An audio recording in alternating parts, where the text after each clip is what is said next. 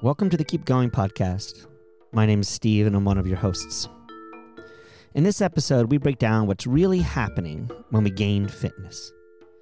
I sense that there's a pretty big misunderstanding around the actual mechanisms, the levers that we pull to develop fitness. So, what transpires is an episode that explores the subtle and not so subtle mindset shifts that are required to truly maximize the training and our thinking around the training, the recovery, and all the other things that we consider when we consider fitness. So, thank you for listening to the Keep Going podcast.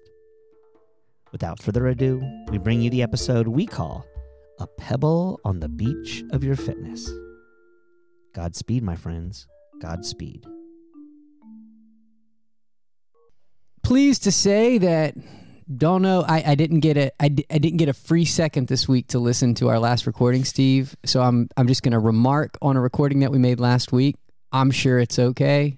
You're you're cool with it? i don't know. Michael- I, want to listen to it but but i get i put out some negative energy last week and uh No, you put out some real, authentic, felt experience based on the struggles of work. And, yeah And that definitely came through. I've listened to it and it's better than I remember. really But I can I can appreciate even based on what we just talked about like the the tendency that I have to overshare and to be in an oversharing space isn't necessarily everybody else's comfort zone. So sometimes my idea of what is uh, reasonable is not. I remember one time we we we recorded something and John came off a little bit in a negative light and Mhm. and when he mentioned it I was like I didn't hear that at all. i know yeah And then I remember, then I thought about it a little bit. I was like, oh, but that's really. I could see it from his perspective. Yeah, I did. Yeah. I totally saw it from his perspective. So, I, I, I honor if you, if we, it is a practice in kind of understanding that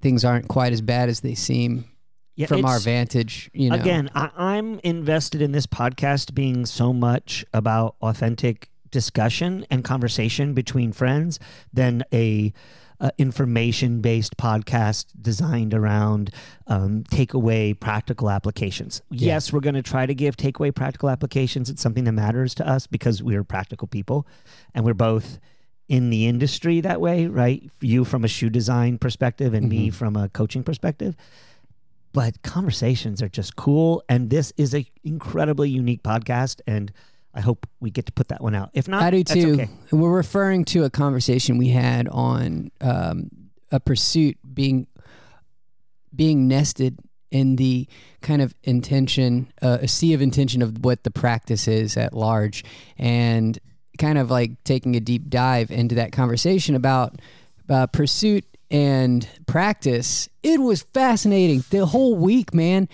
I almost want to redo that episode as a part two, not to not like Yeah. release whatever what that recording was, but to kind of really take a singular Ooh, focus that would be cool and just say like, look, because I did a, it's it's actually starting to lock in, man. Like it's actually, I don't know how to explain it. It's gone from like spiritual woo, whatever you want to call it. Like, all right, you know, I'm just sometimes I like get a little bit caught up like how esoteric am I, you know, about these concepts, pursuit, practice, and intention, like all this stuff. Like, our, what does that look like? What does that feel like? I'm constantly asking myself that. Like, what's the tangible aspect of these things? yeah like we said we want to be pra- you and i are very practical people Right, right. so trying to find the practicality in some of these like kind of spiritual, you know, concepts, so to speak. And the fascinating thing is this this whole week, it's hit me so hard. Ooh, coffee. Uh, it's hit me so hard that like I can't describe how practical this shit is. Mm. It's fucking so practical. I was like, and and and it like, so what I mean is, it it's practical. this is where it gets gets weird. Is when you say you need to experience something physically, that's where it becomes practical Mm. because you can't always. It, it, you see what I'm trying to say? We need to do a follow up on it because I'm having some serious kind of transitions about actually being able to truly understand what it made more sense to really think about that conversation that we had when you said pursuit is a part of the practice. And I'm like that may that's that's the game. That could be the entire ethos of what Atreyu stands for. And it hmm. is what the ethos I've just had a hard time kind of like finding a way to articulate the message. And because you thinking about it in general it's kind of like i was always separating the two buckets. Like oh you're either and even somebody wrote a note the other day. He wrote a note to Atreyu and it was awesome. It was just like i love the pursuit. He literally said i love the pursuit. It's not a bad thing but it's not everything. Mm. and i was like and he was like y'all do so good at is trying to tell the whole story of why people you know fell in love with running in the first place so to speak.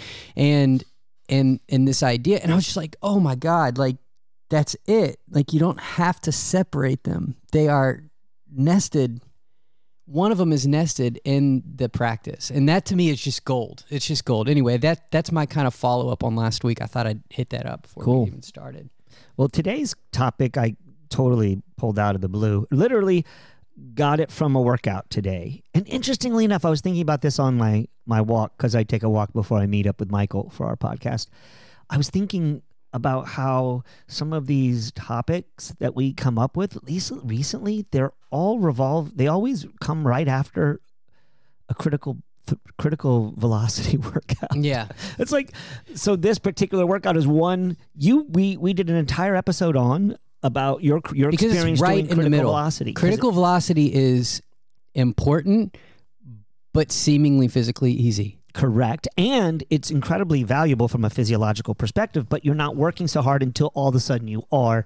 But it, it anyway. The, an athlete had an experience. Um. So the the topic today is about you've got fitness confused. People are confused about fitness, and I'm going to use an athlete as an example, and um, they will remain unnamed, but.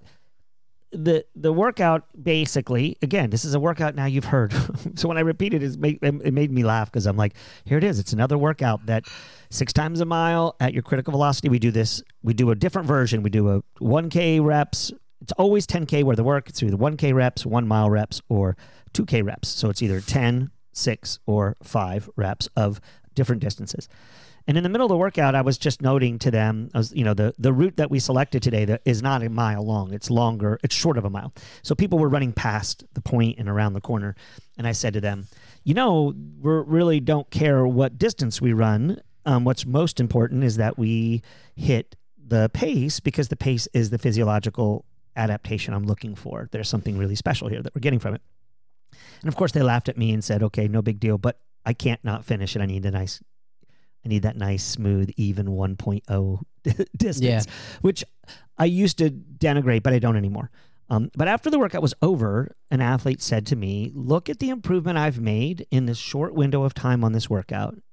They said, likely it had to do with weather, right? Because it was a pretty extreme improvement, right? The athlete was yeah the improving, weather just dropped about 10 degrees 15 Mhm. degrees but but it was, um, but it wasn't particularly fantastic weather today. It was humid and a little Yeah. wet, and um, very few people showed up for session today because I've got my folks getting ready to run an Indy, got a day off, and I told them to sleep in and get rest and recuperated. So it was just a weird vibe. Anyway, the athlete says, "Look at the huge improvement I made." mm-hmm. And then they asked this question. Um, they didn't ask it exactly this way, but the question basically was Is this a workout I can hang my hat on? Okay, so is this where I need to be? Is what the person asked me. Is this where I need to be? And my response back was as esoteric as it could possibly get. Hmm. You, the workout just needs to be where you are. Like wherever you are in this workout is just where you need to be. And of course, we then, there was a minor amount of frustration frustration with Yeah. my answer. Old cryptic Steve, right? Um, but it made me realize through the context of going through it, there was a lot of really great stuff that came from it. It made me realize that this athlete was really sure that this session's their improvement in this session um, really marked fitness, right? Like this is what fitness is. Six months ago, six weeks ago, eight weeks ago, six weeks or eight weeks ago, I think it was that we did this workout, maybe nine weeks ago, they ran a certain time. Now they're running 20 to 30 seconds per mile faster. And again, we had weather shift, but not an, not not enough to account for that, right? And then they also said, and I felt way better than when I ran it at those paces, the, the, at, on the at the slower paces. So what I came to realize is there was a fundamental misunderstanding, and it's not the fault of this athlete. I think it's just baked into our culture um, that people think fitness is happening in workouts. They think that because they do a session, that that session is what makes them faster. Now, when I mentioned this to you, you were like, "Oh my God, this is so true." What really makes you faster is the recovery because that's the space within which you gain the adaptation. So if I did six times a mile and I ran X time for that, and then a couple of weeks late, nine, you know, ten weeks later, I do it again. Um, it's they think they will think that the that the work at that pace is what made them faster. But what really made them faster was their ability to adapt to that work. Mm-hmm. And then in different novel circumstances, because each time we go out, we go to the same course, but we do the workout a little differently because the conditions are different, different combination of people, all these variables that they don't even recognize. They think it's the same session. Like you never do the same session twice, even if it's the same written session, because you're different. But the fitness doesn't come from the workout. The fitness comes from all of the pieces of the puzzle all coming together and ensuring that you've got a really nice balance of recuperation, recovery, easy running, fast running, slow running. Like six, this athlete had an experience of six times a mile being faster and they were fitter. We hope you're fitter, but the fitness didn't come from the workout. And the fitness can't be tested from the workout. We only have one way to test fitness. Specifically, the fitness can't come from the the the speed. No, this is where it's hard to articulate. I So- know. That's why I wanted to do this episode. Yeah, yeah. So it doesn't come. The fitness, the workout speed is not a symptom of the fit. It well, it's almost like the way that I'm visualizing it is. I had a conversation with my buddy Darian one time about the importance of recovery after a workout. So it's like how important. How do you how do you how do you develop fitness is the question. Like, are we talking about developing fitness or are we talking about just the pure aspect of being fit, you know, or during a workout to be able to hit the times? Those are two mm-hmm. different fundamental things. So there's there's all this science that happens that I'm not going to be able to you know kind of dive into because it's not my expertise. I mean, you probably will be able to talk about how mitochondria is built and stored. I don't think it matters. I don't think it matters. I think ultimately an athlete, in fact, I think it matters so little that frequently it becomes um, too intellectualized. And what I'm trying to argue is that idea that if I move 20 seconds faster, I am fitter. Is that fit enough, right? And what I'm what I want to say is we have too many things going on and even thinking about what it is that's making you fitter even thinking about all those different mitochondrial reco- recovery really all you need to worry about going back to the theme of this so far is the practical aspect of it. So intellectualizing it for many people is a problem. It actually inhibits recovery and adaptation.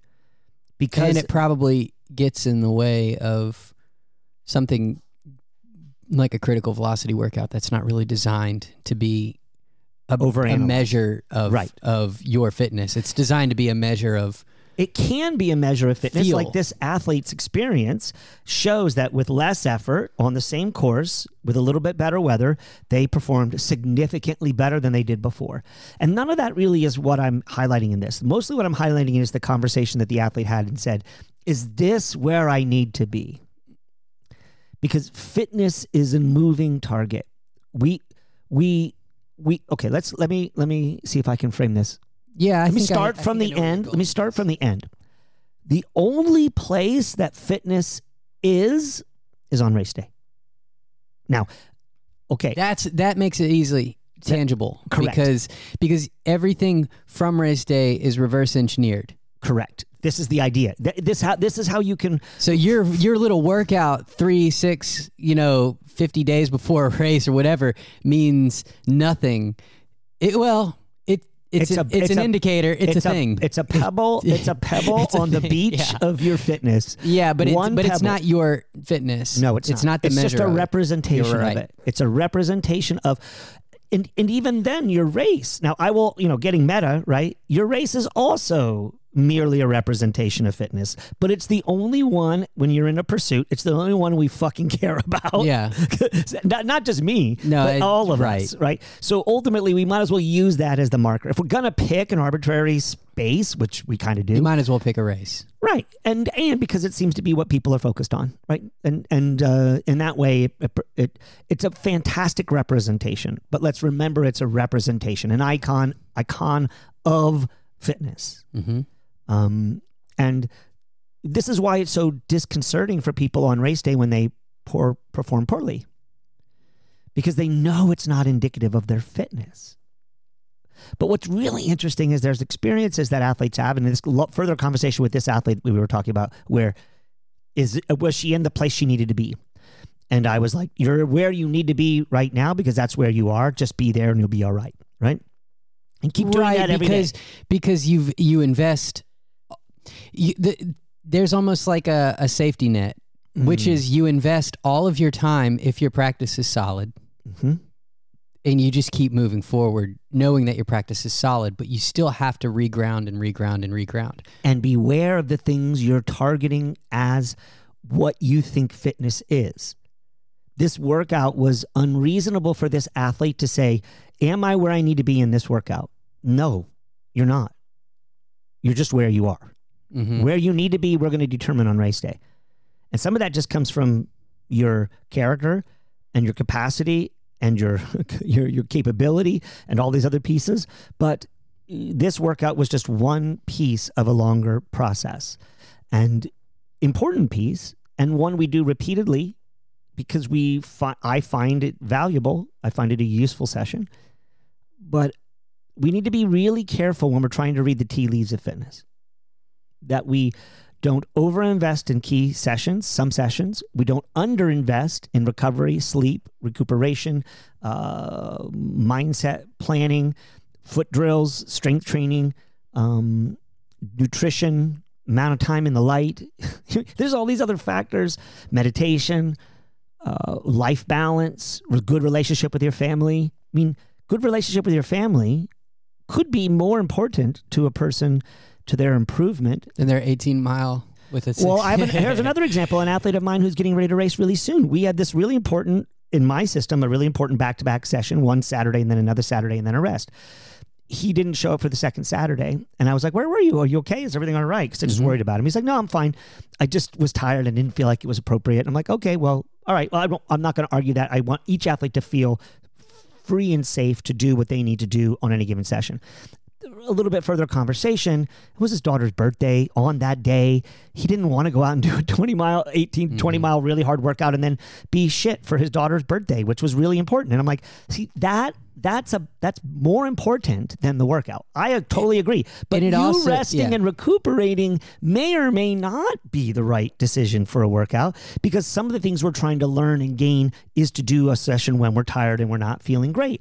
But when you say I would like to be able to be standing or be able to jump on the bouncy house at my daughter's birthday party because and an 18 miler, believe me, I know it. I, it will. Pro, it could preclude you from being Yeah. able to jump and be really present and, and and really engaged in your daughter's birthday. That's more important. And fitness doesn't. Fitness is this whole integrated whole. It's the whole thing all coming together on one given day. And no one session is indic- indicative of that. So this is why what I knew you wanted to talk about it because you're like, oh, it all happens in recovery. It actually doesn't just happen in recovery. It happens across the scale of your entire programming. And athletes need to get this into their skulls. It's it's not about one workout. It's about your practice. It's kind of like my my fig tree.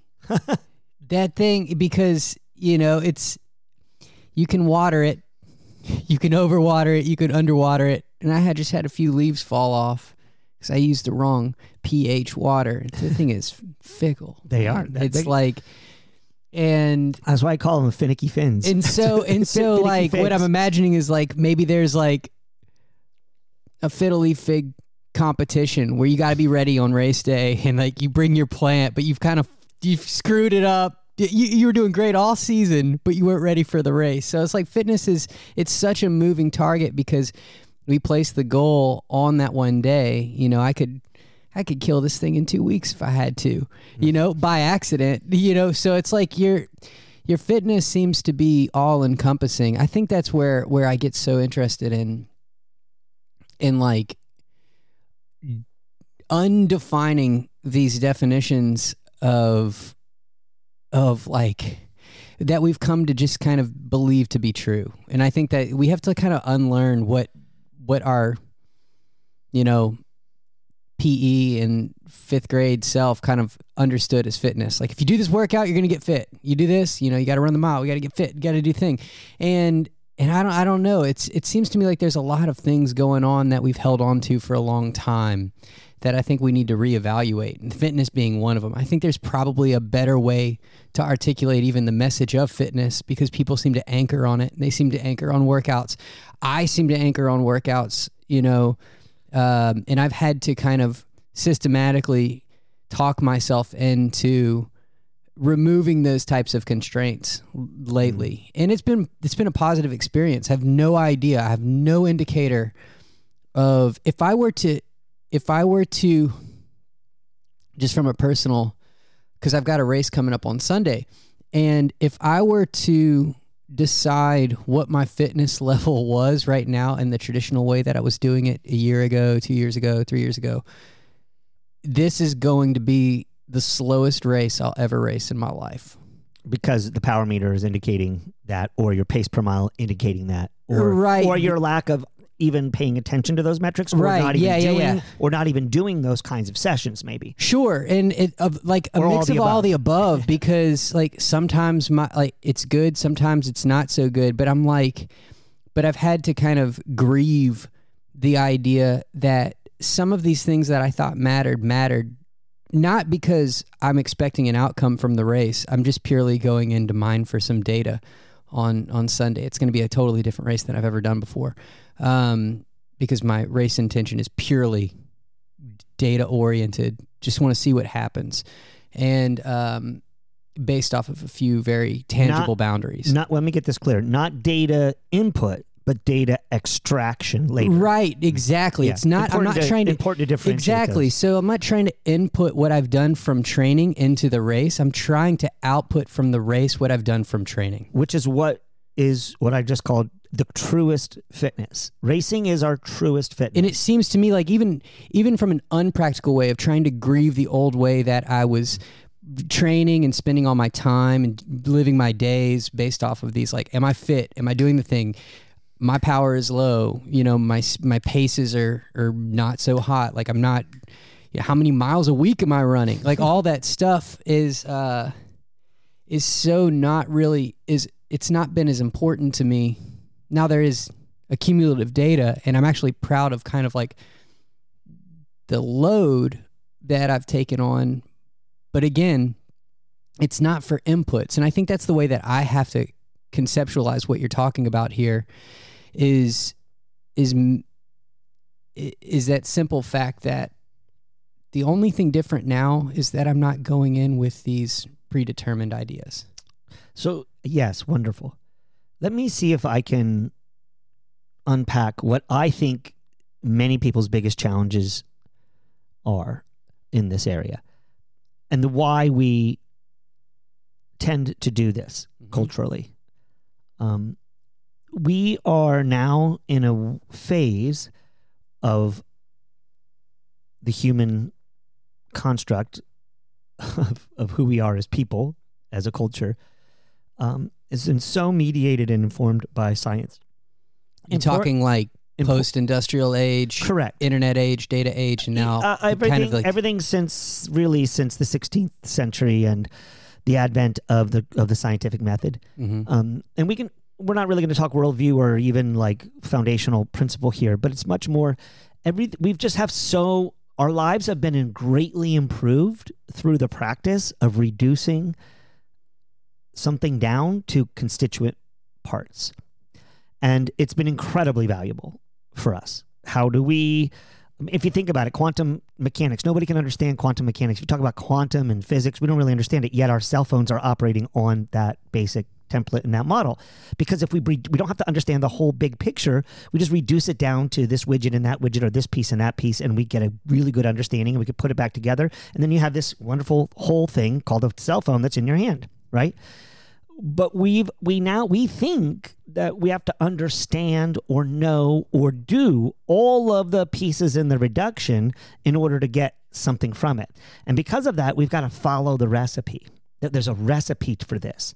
And the recipe includes this much time at this pace and this much time at this pace and this much time at this pace.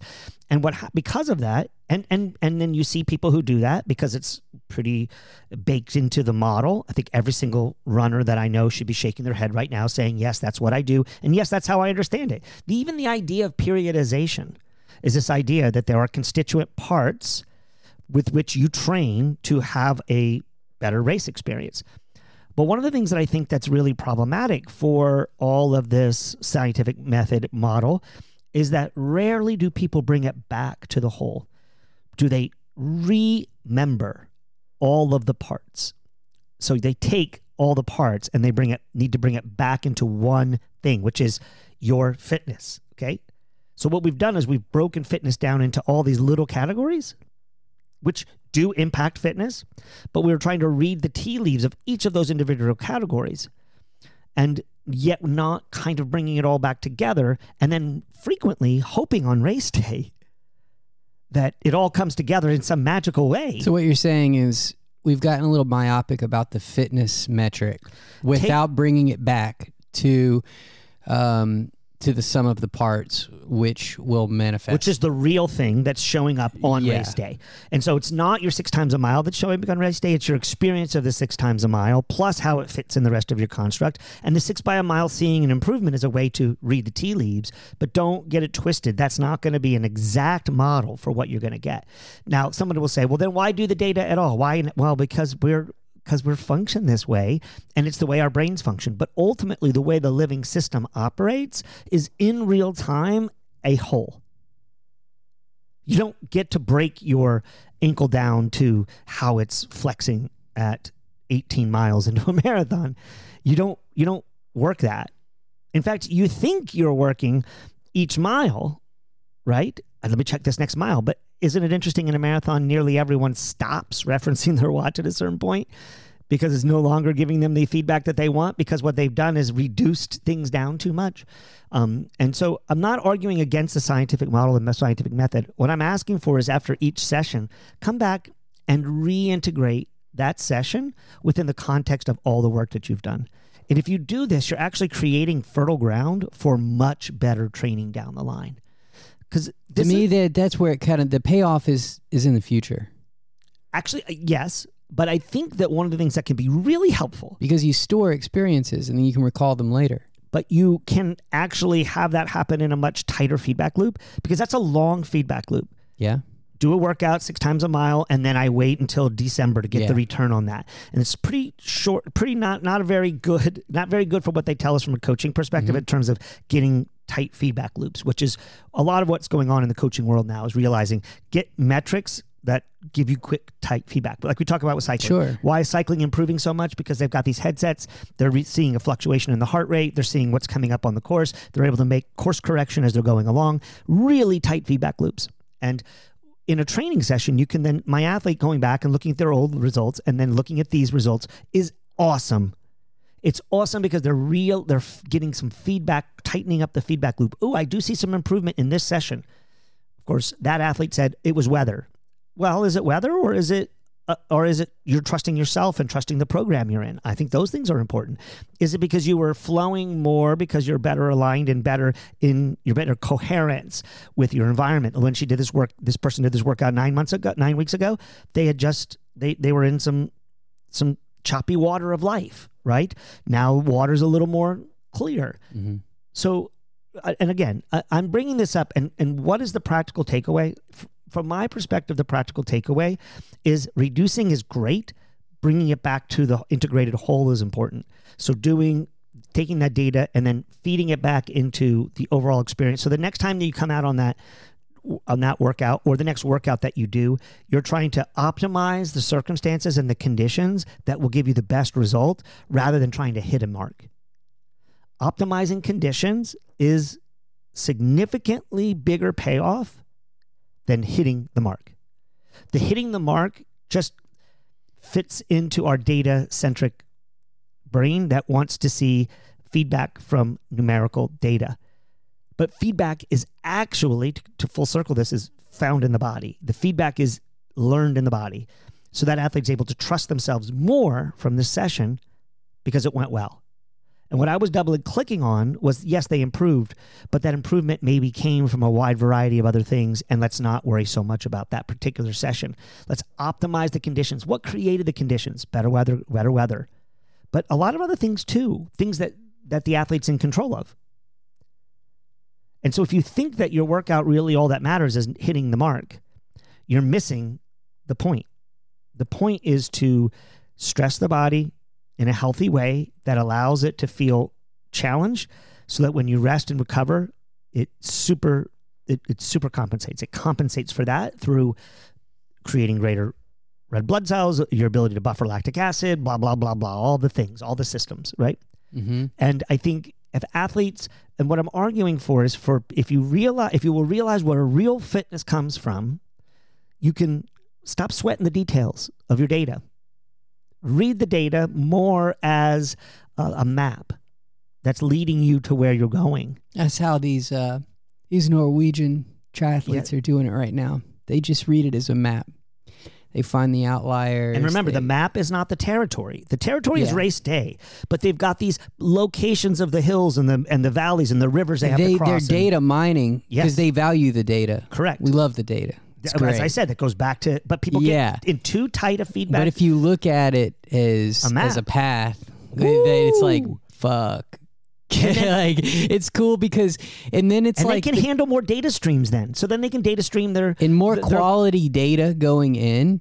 So the way that I'm, the, the where I get real excited about, you can think like a Type A runner, the traditional I got to hit my paces run. You can think like that all you want, and this actually works with that because you could you could factor in just a few more wider pieces of data, which is the weather, your feelings, like ch- like Sleep, take like nutrition. journaling about Yes. how you felt, like and all the things. Like you said, very rare does some of your athletes like rewrite the briefs right. and make their own briefs. And I was Debrief. like, that's like the extra time spent collecting that data Yes. is so often misunderstood. And so when you're going back into the workout and you don't know what your critical velocity paces were one year ago, you know, first of all, that's like, how are you going to do it again and have a, a metric for it? Second of all, you know, it's easier is having data that says how you felt that day and what was going on and how, you know, what it meant to you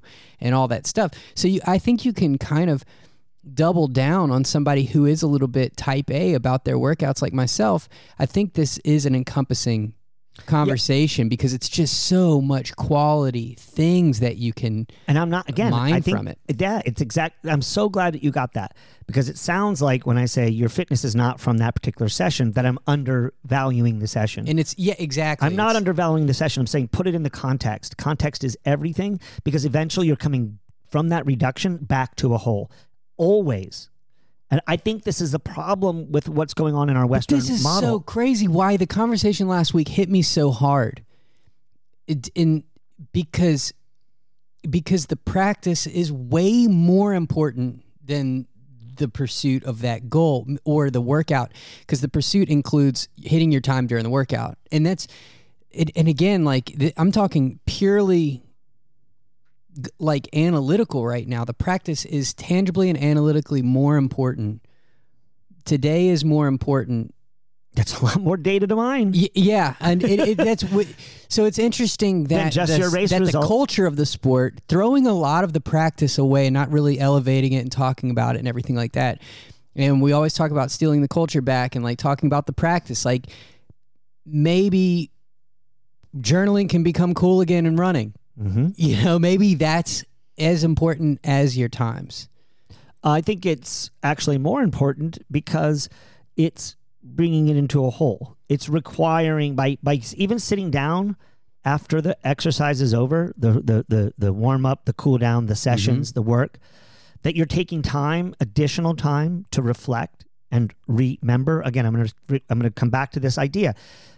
Remembering is taking all the parts and bringing it back to All the whole members. bring all the members back together to a whole. And when you do that, you begin to see the interconnectedness of all of that other stuff. That maybe I didn't hit that mark on that session was because I can see last time I did it, I got better sleep. Or if I did hit it better, the weather was a condition. So maybe I shouldn't give myself so much grief in the middle of July when I miss when I miss marks, when I miss time. So it's perspectivizing, providing a greater, wider perspective. The other thing that's happening if you're journaling, I didn't really go into this because I do think that writing the, the the ease of our reductive models like Garmin and Strava providing these information is that now we know it's available. But the question is do you review it timely enough to create the tightest feedback loop possible? Now, this isn't feasible for some people in the moment, but the sooner you can get this stuff written down, the better. The more you can reflect on a session, the, the, the sooner you can reflect, the better. I did another conversation with another athlete. They just raced at Berlin, and um, you know I was tracking them. They went out really fast, and then they quote unquote fell apart at the end. But their response to me, because they resp- they've got a practice a practice that they reply back to me, good race or bad race, no matter what, as soon as possible. We've been working together for a long time, and they've realized how much great information they get from me and learn from themselves when they tighten that feedback loop. So right after the event, the the athlete says, "Listen, that time isn't great, but oh my goodness, I felt so strong at the end." And they were a serious positive split on this race course. But their experience of it, their takeaway was this positive situation. Because they debriefed with me, their coach, I was reading the tea leaves of their data showing up on the tracking app as, oh gosh, this athlete had a terrible day. Mhm. Turns out the ta- athlete had a fantastic day. This it wasn't aligned with their original goal, and then the way they they they it was aligned uh, relatively closely to their original goal because when we talked, they didn't expect to go out so fast, but they did go out really fast. And what they were really happy to see was that they didn't fall apart completely at the end. They fell apart, but not completely. Like you will never get that information back again. That athlete will forget that information You just look at it. for Yeah. days later, and it will all. Of a I never know where I fell apart in a race more than six months ago. It's very hard to. You know, it's or a month In ago. fact, it just becomes a narrative that now you fall apart. I fall apart in a race. instead of where, why, when, how. Like th- that stuff needs tight feedback loops, so you can be. That's a better practice. You see, like so. I'm not again. I'm not arguing not to reduce, but re- when you so reduce, fitness. bring it back. Bringing it all back to what is the fitness on that race day? It's a moving target. It's it's there. It's almost like you know that touch point in that race. You focus on it, and it's just one of the stops on that thing moving moving forward. It's just so interesting that if but the essence in this is you have to be invested yes, you have to be invested into where you're going. It can't be a one and done. You can't think about it that way. You can't if you want to go one and done or just you all you want to do is get that sub 3 whatever it is. Like I've been there. Like that's a motivator, but we all know that you don't stop after you get that. It it it it's the outlook of what you have moving forward that really can get positive, really positive, really quickly. Um, if you eliminate the finite endpoints and just use them as little touch points. it can be depressing to hear this quote. I think I've used it before on this podcast. Heraclitus's quote: "No one steps in the same river twice." Mm-hmm. it, but it can be a really positive thing that because you don't step in the same river twice, you can't track your pathway. You have to be ready and available to take on whatever's there present. This is, I wish, I'm not racing right now. I don't find any value to, for me personally in a significant training block or racing. I'm a little older. Maybe that'll come back to me some point soon. Whereas you're much more engaged in that I'm actually part. really interested in when I get. I know that that'll that'll come for me one day. Yeah, but but what I would if I were racing, hmm the place I would lean into is mystery and curiosity. Is that I'm not going to What's going to happen if I lean into happen? the extra whatever's stuff? wh- whatever's Yeah, that's what I'm talking about. Yeah. Like that's cool to me, and I actually think that and it's so much more effect helpful because you do you It- the mark is not something you've preset out in advance. It's something that will unfold as you go. And character is not holding strong in my opinion. Character is adapting to the current conditions aligned with your character components not that the i have to act in this way. You know people get the stoicism all mixed up. The stoics were not about being hard they were about hardening and getting stronger so they could be fluid and loose when real shit hit the fan. Mm-hmm. So it's like being really tough with yourself on the little stuff that doesn't matter that much so that when the stuff that really does matter, you've got the capacity, the core capacity and ability to be creative and free and open in the moment.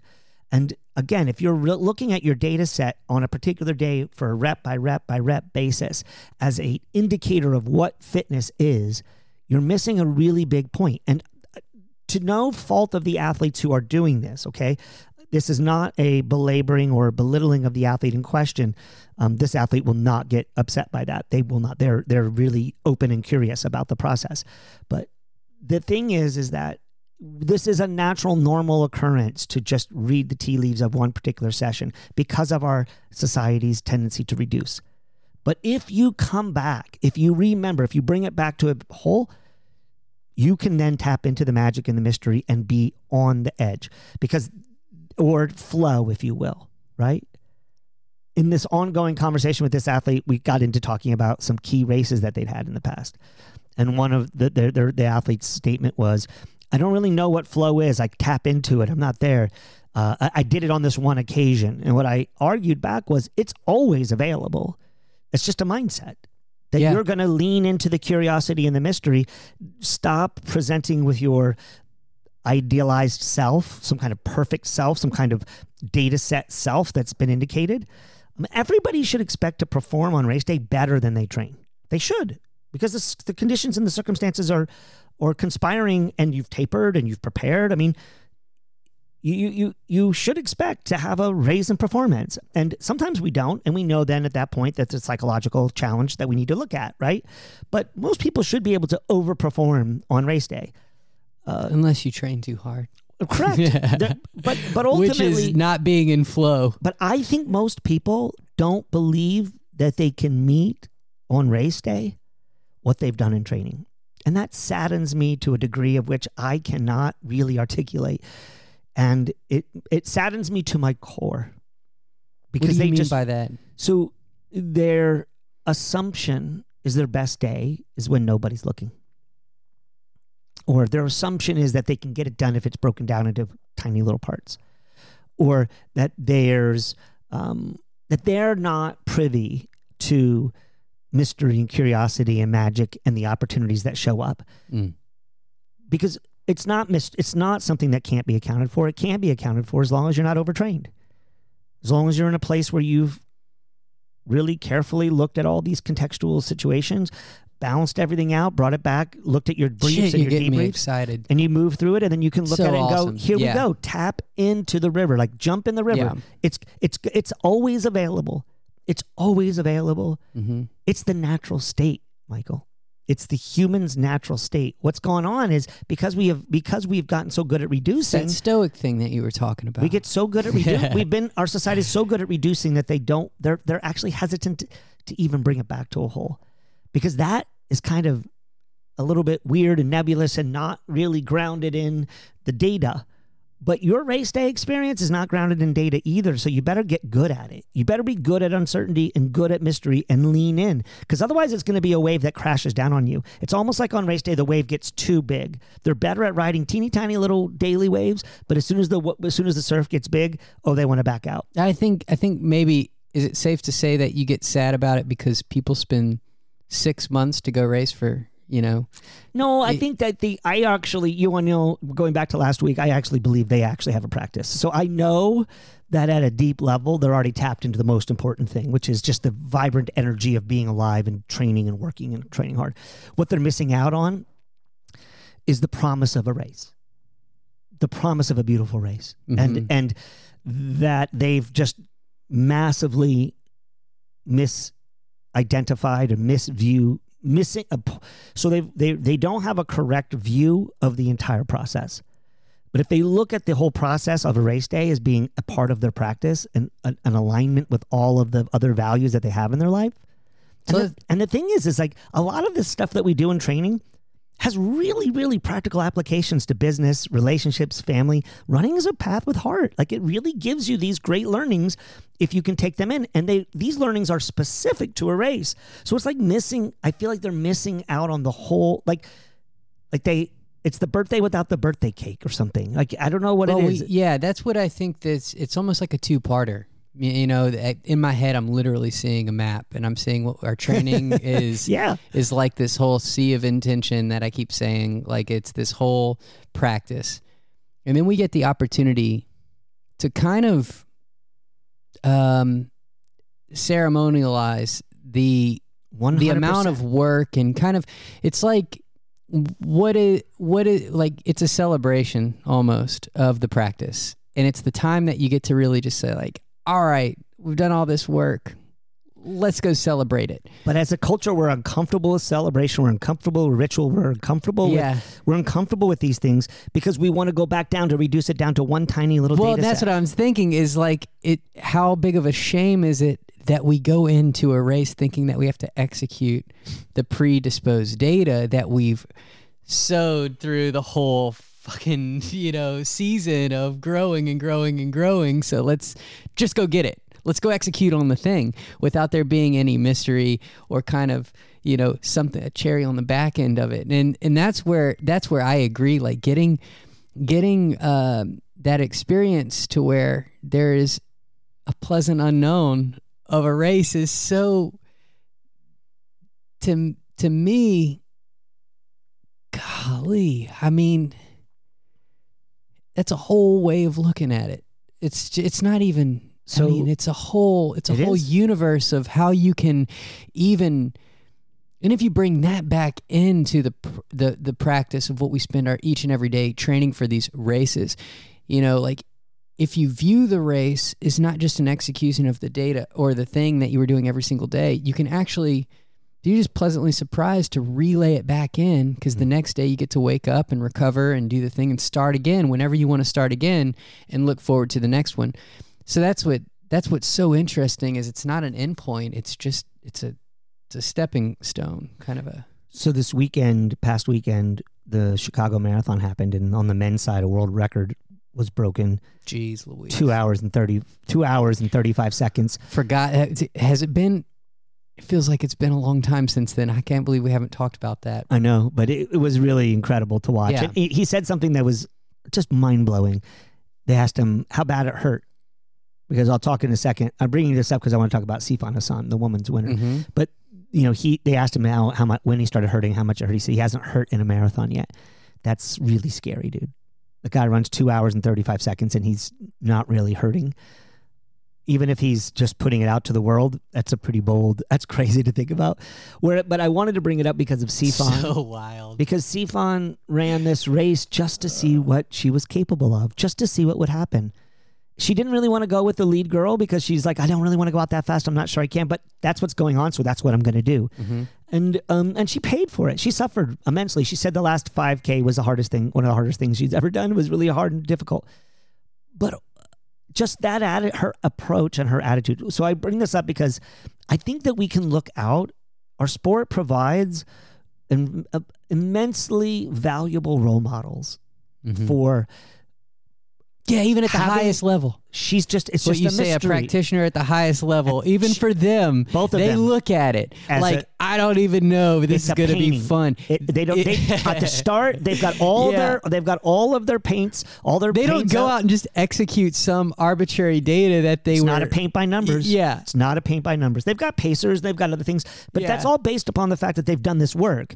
But they've got all their all their weapons laid out in front of them, all their equipment. and they got, do but it's tighter it's tighter like they're so their execution is so tighter in the race that like them playing and and like the for 30 35 seconds or so to even get to the 2 hour barrier like there there is that's like Lewis and Clark coming to you know all right we're going to go across the country. We're doing this thing. Like those 35 seconds there's so much creativity and room to play in that zone that i mean for the average person we get hours Yes. minutes hours but even for for him like he- of course he's executing on a race plan but at the same time and and and for Is he though? Sifan, Is he though? I mean, I think I would imagine that they're- go out and they're responding to what's in front of them, what's showing up in front of them, weather-wise, conditions-wise, Yeah. feelings-wise, all these other things. it's a And different it's a different mindset going into the race yeah But I think that they're going. I, I, I mean, we're we're arguing the same point. yeah which is that they are they are leaning into the creativity and the unknown as much as and more than I think many of the people I work with or the or what seems to be the the, the sort of Yeah. viewpoint of the cultural construct we're trying to shake a little bit. And this is why the doping matters to me so much because we want to count on these athletes' performances as models for how we also can be present and creative and open to mystery and open to whatever could happen. We want to run this race because we want to see where we're at and we want to see what we're made of. That's enough. And and if we think that all the people out in front of us are cheating, then it makes it really hard for us to engage and use them as models or archetypes for the kind of performance we'd like to see in ourselves. I don't think it precludes it, but I just think it makes it much more difficult. And like you can use your fellow training partners. I know that that happens for a lot of people in our group, especially. Um, we're going into the Olympic trials qualifier for one of our athletes who's um, been a she is the model of what the work to be done is in a group. She she she in a very loving and caring and helpful way personifies the kind of environment and vibe we're going for as a, as a group. Mm-hmm. And she reaches out to each and every athlete prior to their races. She's engaged in what they're doing. She's not like off on some other. She, she's someone who can be held as in high esteem. And I think that this is what this sport's about. Like it's and again, let me just to repeat it. It's not about how fast you ran a particular session on a given day. That's important. It, it's important because it's a current representation of where you're at. But don't confuse that map for the actual territory of what goes on on race day. Because what goes on on race day is a lot more dead reckoning, a lot more feeling the vibe and the energy of what's going on, a lot more of trusting yourself that you're capable of doing the things you want to do, that you have the character that's strong enough and powerful enough to see it through, that you can suffer well, as one of my other athletes likes to say. Like these things, that's what it's about. And so don't use this six times a mile as as a, as a mm-hmm. as it's okay to use it as a momentary thing, but I have and to, it's okay to nip to, that in the to bud. relapse and think that it matters because I'll probably spend the rest of my time trying to decouple from, you know, and that's okay. if you even remotely subscribe to the Freudian model, we, what we it's now that we know that we're hooked on certain pieces of data, what's our responsibility? Our responsibility is to constantly come back and remind it. We may never be able to emotionally decouple completely because we might, if you're like me, you might have a tendency to come back to it. But there are things that we can do to manage those aspects, and that becomes a part of the practice as well. But I do- Managing those. I hear you, but I just want to I just want to make sure some clarity on a Freudian model. I, I, I get a sense in a lot of ways that the idea of that is that in some kind of way we're stuck with fate with what we have. Um, and I don't necessarily know if I believe that completely. I think that we do have choices in how we relate to habits. And that when we don't have a um, right relationship to our habits, in which we see them as useful tools to cut out a lot of the sig- out of the noise that's in our world to focus in on signal of what we would like to have in our lives. Habits are how we do this. And but you can select some habits. Some of them you can't. Some of them are just hardwired, like like I think you're saying. But I think the ones that we're talking about, how you manage your day to day operations long term over extended windows of time to be able to perform well on a given day under duress and with anticipation. Right. That the habits that you continue to cultivate and work through, the way, like, what am I doing here? I'm rooting out a, what I would consider a challenging habit that this athlete has for overvaluing one particular session and trying to tell if that is a place they need to be rather than seeing that the ha- what about Where I habit? tend to, uh, I guess it would be empathize with that type of mindset is that you know I come from the recovery background. I guess this is a fun way to kind of relay kind of the cherry on the conversation. But like I come from the recovery background, the sobriety background, and you know maybe it's because it works for me and it's what I was taught, and I started studying the Freudian model, but. I think that that there's a psychological component of being attached and understanding that we have the tendencies to kind of latch on to these predisposed notions that we were given when we were children right. and and and for me it's the sense of needing to do right uh, it's the sense of needing to be you know um, not I'm, I've always been inherently guilty and I always want to perform my best and do my best and like all that stuff. And it felt you know it was almost like a, moral attachment to like kind of like if you do if you if if you if you iron your shirt and you put your shoes on and you know you do the thing you're, you're gonna be all right. You know you got to do the things. And that to me was where my times come in and training and things like that. But we always say what we practice we become. So there's a whole other side of that story which is i know that i'm going to be like a magnet to certain types of data in an unhealthy way. Like i know that. I don't i can't explain it. I barely can get rid of it. I'll probably always battle with it.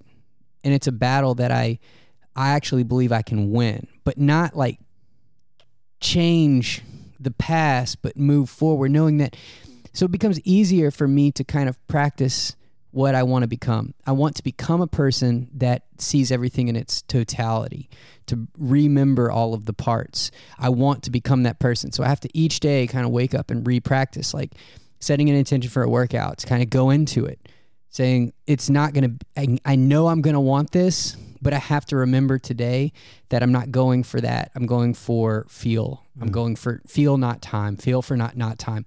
And you know, 10 times later, going for feel and not time, I might become somebody who understands what it's like to do that particular workout on feel. And I might even get better at it. And I might become a person that can share that style of wisdom with another athlete during the workout. Mm-hmm. Might even be able to teach somebody something about it one day. Mm-hmm. But deep down inside, if I don't really kind of nourish that and really I have a feeling I'm going to go back to that that side of me that wants to be right, wants to not be wrong, not feel guilt and all that stuff. And because I know that that's my natural tendency on some things.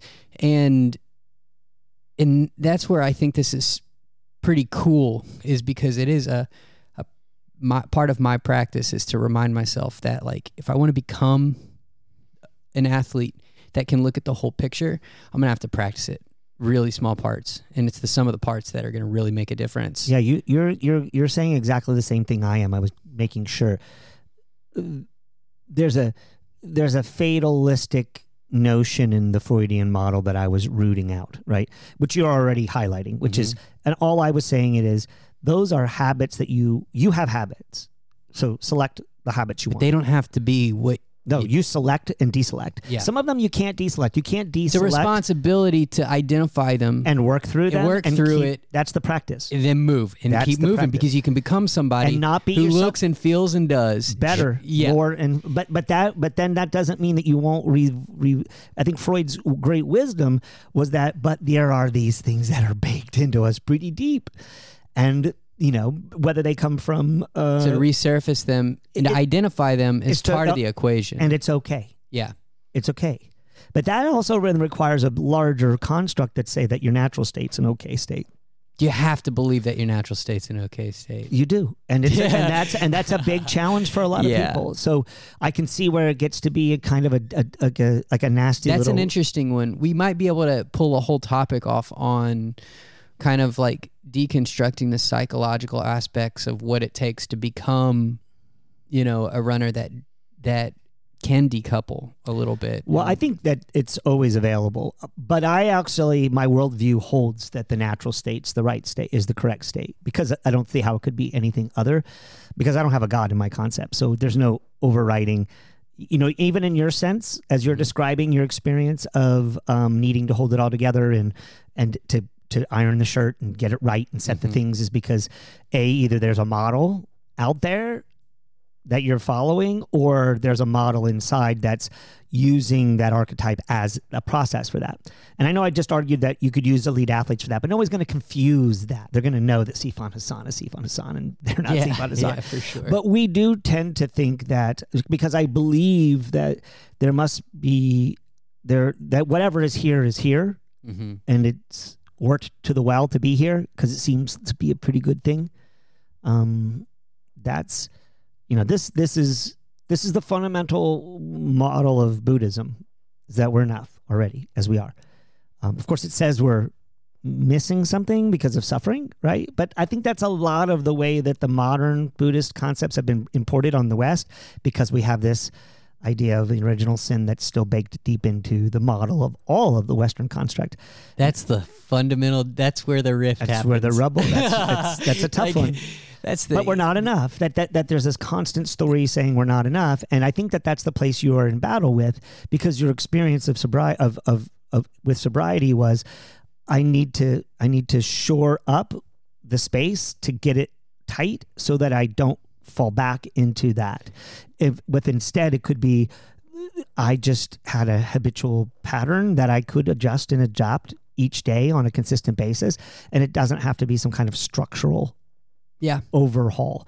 But I don't know that it really matters in the short term. What matters in the long in, in what what I don't think it really matters because in the short term when you're involved in really destructive behavior set habits, you just need to get out of those behavior habits in whatever way it works. That's you why the 12 press step the ejection button, or the and- grab onto God Yeah. button, which is a which is the main model. I mean, the twelve step program is a grab onto God model. Yeah, for period. sure. So, so then it works and it gets you out. But then I think what you've the next step is, do you believe that really, or did you just need to get out of the the, the, the circular negative feedback loop structure?